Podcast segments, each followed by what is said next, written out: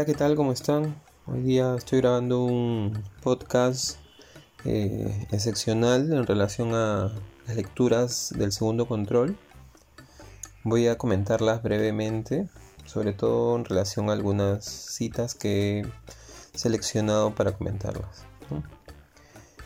Eh, las lecturas son ¿Qué es lo contemporáneo? de Giorgio Agamben y La sociedad del espectáculo, un fragmento del filósofo francés Guy Debord.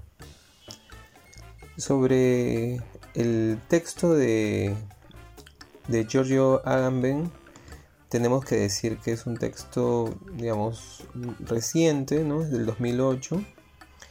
Y Agamben es un filósofo, un pensador italiano, eh, el texto indaga sobre todo en, en una definición, ¿no? en la definición de lo contemporáneo. Agamben se pregunta qué es lo contemporáneo. Y para responderlo acude a la genealogía, es decir, a otros autores ¿no? que han digamos, planteado algunas propuestas o aproximaciones al contemporáneo. Eh, la primera de estas, de, estas nociones es de, de Nietzsche, ¿no?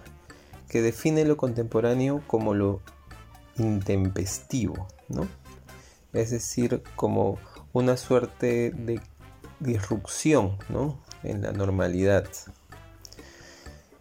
Hay una segunda definición que, que Agamben plantea que tiene que ver con entender lo contemporáneo, sobre todo en relación al sujeto que tiene la mirada fija en su tiempo, ¿no? lo ubica en un espacio temporal, pero que desde ese lugar percibe no la luz, dice él, sino la oscuridad, es decir, las grietas, lo que nadie quiere ver,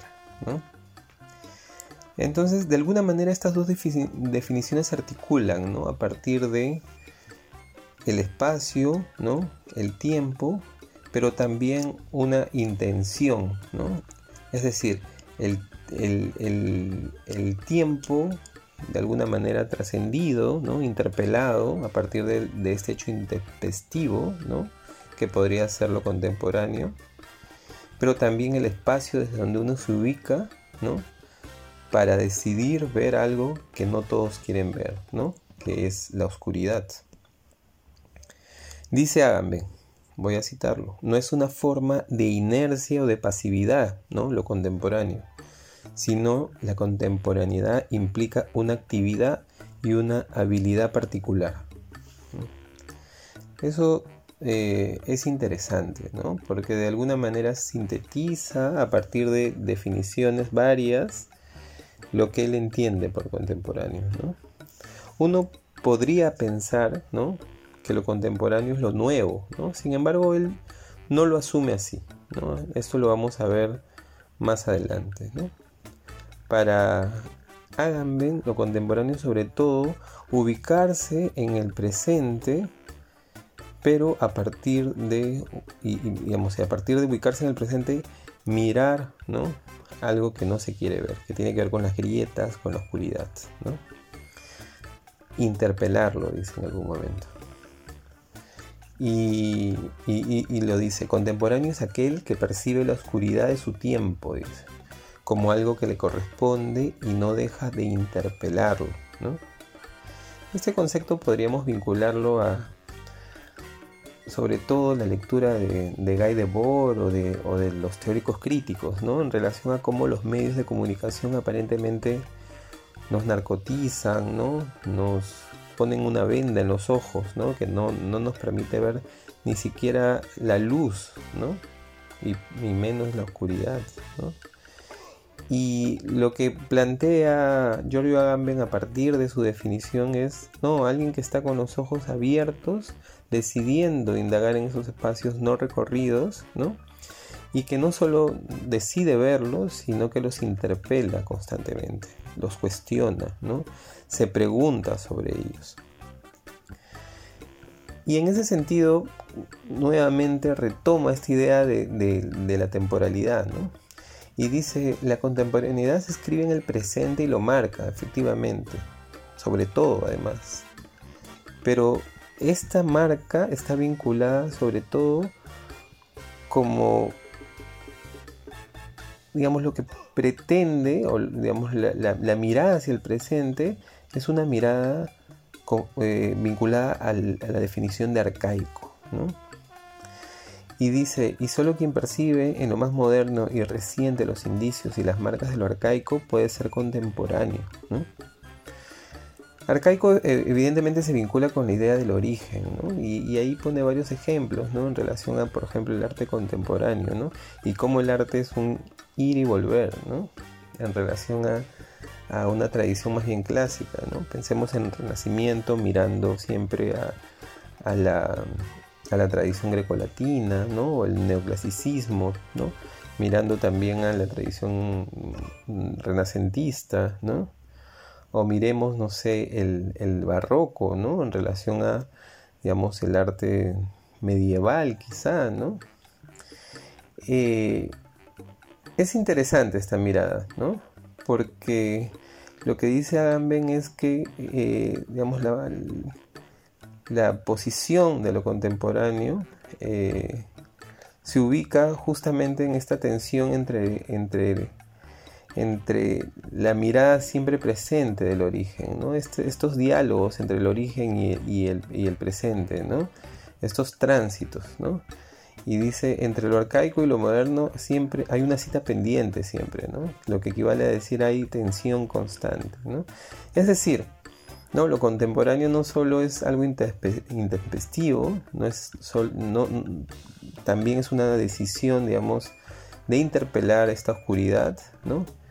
sino sobre todo también tiene que ver con el pasado, ¿no? Es más, de alguna manera, la redefinición del concepto mira ya no hacia el futuro como lo moderno, ¿no?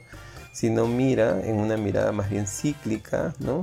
Estos vaivenes ¿no? que supone la relación y la tensión entre pasado o arcaico y presente. ¿no?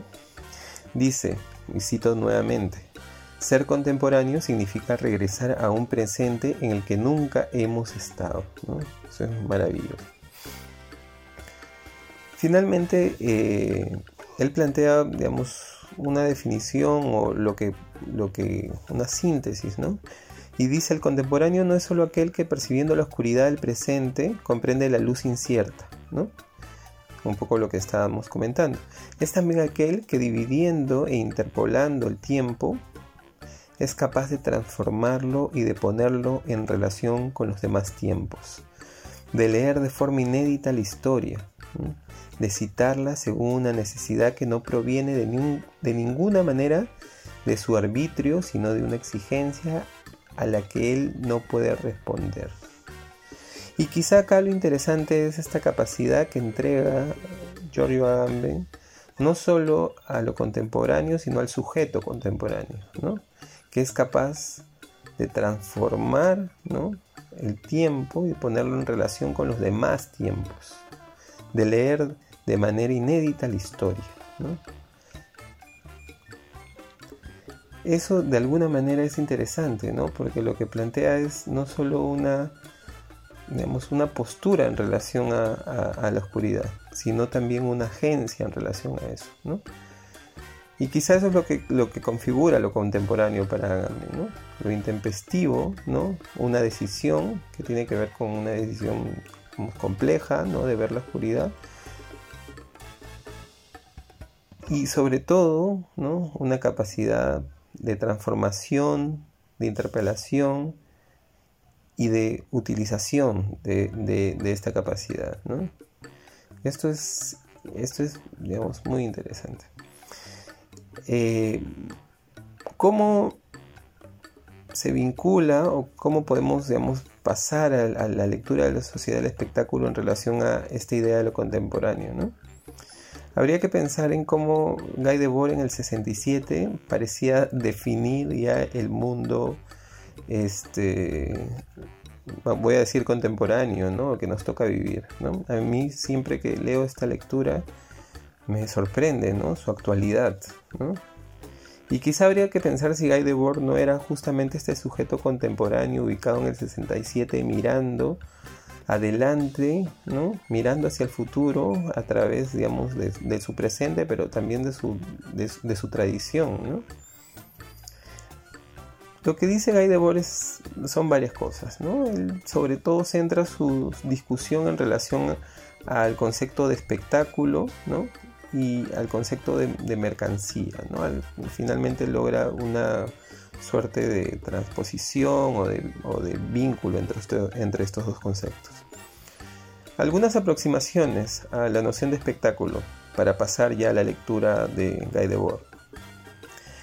Voy a citar algunas eh, partes que he seleccionado.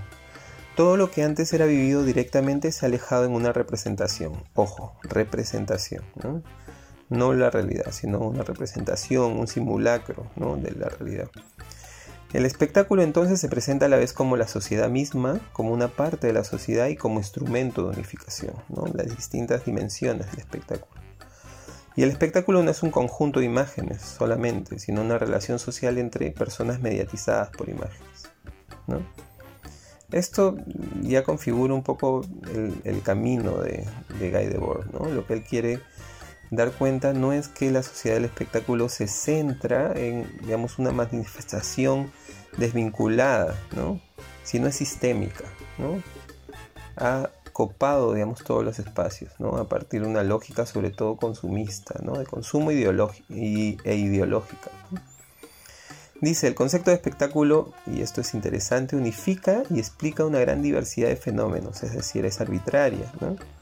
La diversidad y contrastes de estos son las apariencias de esta apariencia organizada socialmente, que debe ser ella misma reconocida en su verdad general. El espectáculo finalmente podríamos decir es una convención, es un estado de control sobre todo. Y esta idea del estado de control se vincula con, digamos, una de las primeras ideas que, desarrolla que tiene que ver con el espectáculo supone una aceptación pasiva. Él dice, el espectáculo se presenta como una inmensa, se presenta como una inmensa positividad indiscutible e inaccesible. ¿no? Dice, no dice más que lo que aparece es bueno, lo que es bueno aparece. La actitud que el espectáculo exige, y esto es lo, lo que me parece relevante y resaltable, al sujeto es por principio una aceptación pasiva que en realidad ya ha obtenido por su manera de aparecer sin réplica, por su monopolio de la apariencia. Dice además que hemos pasado de ser una sociedad que pasó del ser al tener en relación a, digamos, la lógica de acumulación de riquezas y hemos ahora habitado del, en el del tener al parecer. Ahora en el 67 ya decía esto, ¿no? pensemos en, cómo esto se puede vincular al consumo de nuestras redes sociales o, digamos, a la administración de nuestras redes sociales. en donde ya no importa que tengas algo, sino importa que lo exhibas, digamos, en ese espacio. Hoy no importa que vayas a un museo en Francia, sino que tomes una foto ahí, ¿no? Habría que ver cómo, digamos, la existencia se configuró a partir de el tener y cómo el tener se está reconfigurando ahora en el parecer, ¿no? Otra vez, en una representación, en un simulacro, ¿no? Benjamin diría digamos, desprovisto de su aquí y ahora. Define la sociedad del espectáculo de la siguiente manera. La sociedad del espectáculo es, por el contrario, la forma que elige su propio contenido técnico. Si el espectáculo tomado en el sentido restringido de medios de comunicación de masas, industrias culturales, los cuales con su manifestación superficial, la más arrolladora, puede parecer invadir la sociedad, en tanto que simple instrumentación no es, no es en realidad nada neutro, sino la instrumentación exacta que conviene a su automovimiento total. Lo que dice nuevamente eh, es lo que está sucediendo con, la sociedad del espectáculo es que está copando digamos, todos los espacios. Y no solo son los medios de comunicación, como podría creerse, ¿no? Él menciona que los medios de comunicación son, son su manifestación superficial más arrolladora, ¿no? si no es todo espacio, ¿no? Todo espacio de la sociedad está tomado, digamos, por esta lógica del espectáculo. Y como sobre todo, digamos, el triunfo es un triunfo ideológico basado en un sistema económico, dice, el espectáculo y mercancía están vinculados, ¿no? Y dice, están vinculados a partir de, varios indicios, ¿no? Él dice, por ejemplo, la actual liberación del trabajo, el aumento de los pasatiempos organizados, no es, no es una liberación del trabajo, sino, eh, ni tampoco una liberación de un mundo construido por el trabajo, ¿no? sino es una reificación de la explotación. Dice, la alineación del espectador es beneficio del objeto contemplado, se expresa así. Más él contempla, menos vive. Más acepta reconocerse en las imágenes dominantes de la necesidad, menos comprende su propia existencia y su propio deseo. Una suerte de, de eh, cegación, ¿no? enseguecimiento. Y retomando, digamos, algunas ideas del marxismo, dice que eh, finalmente el, el, fetiche de la mercancía es la dominación justamente de la sociedad a través de cosas suprasensibles, ¿no? Lo que hace efectivo en el espectáculo, en donde el mundo sensible se encuentra reemplazado por una selección de imágenes que existe encima de él, de alguna manera lo que plantea él es que hay una construcción ¿no? superpuesta a la realidad, ¿no? o a lo que nosotros asumimos como realidad. ¿no? Y esta construcción, diría Lacan, es, eh, digamos, se construye en el orden de lo simbólico, ¿no? pero es una construcción, digamos, atravesada por la lógica y por la definición del espectáculo. ¿no? Que encuentra su articulación en la sociedad a partir de su vínculo con la mercancía, es decir, con el dinero. Y entre otras cosas ocurren algunas eh, consecuencias, ¿no? Por ejemplo, la idea de, él, menciona este ejemplo, ¿no? Bastante. El triunfo de lo cuantitativo sobre lo cualitativo, ¿no? Una suerte de, de de dictadura de, los, de los datos numéricos sobre otro tipo de este, indicador, como lo podría ser eh, lo cualitativo. Pensemos en, por ejemplo, en, las encuestas, ¿no? esto yo les decía, en las encuestas de electorales al final ya ni siquiera importan los, digamos, los planes de gobierno, ¿no? lo que importa es eh, el candidato en qué puesto está, ¿no? Entonces decidimos nuestro voto entre los tres primeros, ¿no? Entre los cuatro primeros, ¿no? Ese es, digamos, el indicador numeral impuesto sobre el indicador, digamos, de, de, la calidad, Dice finalmente que el espectáculo es el momento en el cual la mercancía ha llegado a la ocupación total de la vida social, ¿no? Un poco lo que les decía, ¿no? Hay una suerte de de copamiento ¿no? en relación a, cómo se desarrolla nuestra sociedad, ¿no? donde ha triunfado sobre todo eh, el consumo, el consumo desmedido, o como diría Bauman, el, consumismo, ¿no? y donde eh, la mercancía digamos, es el valor más preciado. ¿no? Tanto así que ni siquiera, digamos, esta, esto lo dice él, ¿no? Eh, ni siquiera el proletariado, digamos, le escapa a esto, ¿no? Porque claro, cuando digamos, el sistema se dio cuenta de que necesitaba digamos, activar más economía, para hablar un poco en jergas actuales, ¿no? Eh, se dio cuenta que digamos, la, burguesía y la clase alta no le eran suficientes para activar su economía. Y que era necesario construir digamos, también una necesidad en aquel sujeto ¿no? que trabaja todo el día en la fábrica y que llega a su casa y a quien se le ofrece una libertad, ¿no? un entretenimiento, ¿no? enmascarado, diría Debord, ¿no? de consumo. Mañana creo que se abren los centros comerciales. ¿no? Habría que pensar también en, en, ese tipo de, digamos, de decisiones, ¿no? A qué están apuntando, ¿no? Es así que que Debord entonces configura, digamos, una, una, mirada bastante contemporánea, ¿no? De, de su tiempo, ¿no? Bastante, digamos, profética, ¿no? De su tiempo, ¿no? Pareciera, y eso es lo que me, me gustaría que ustedes puedan notar, pareciera que, que Agambe, que Guy Debord está escribiendo en la actualidad. Eh, eso es, voy a además eh, compartirles una presentación que he hecho y recuerden que tienen hasta el, fin de semana, hasta el domingo, para subir su, su segundo control. Nos vemos mañana normalmente en, la clase a las once y media y, que tengan un, un buen día. Chao, chao, chao.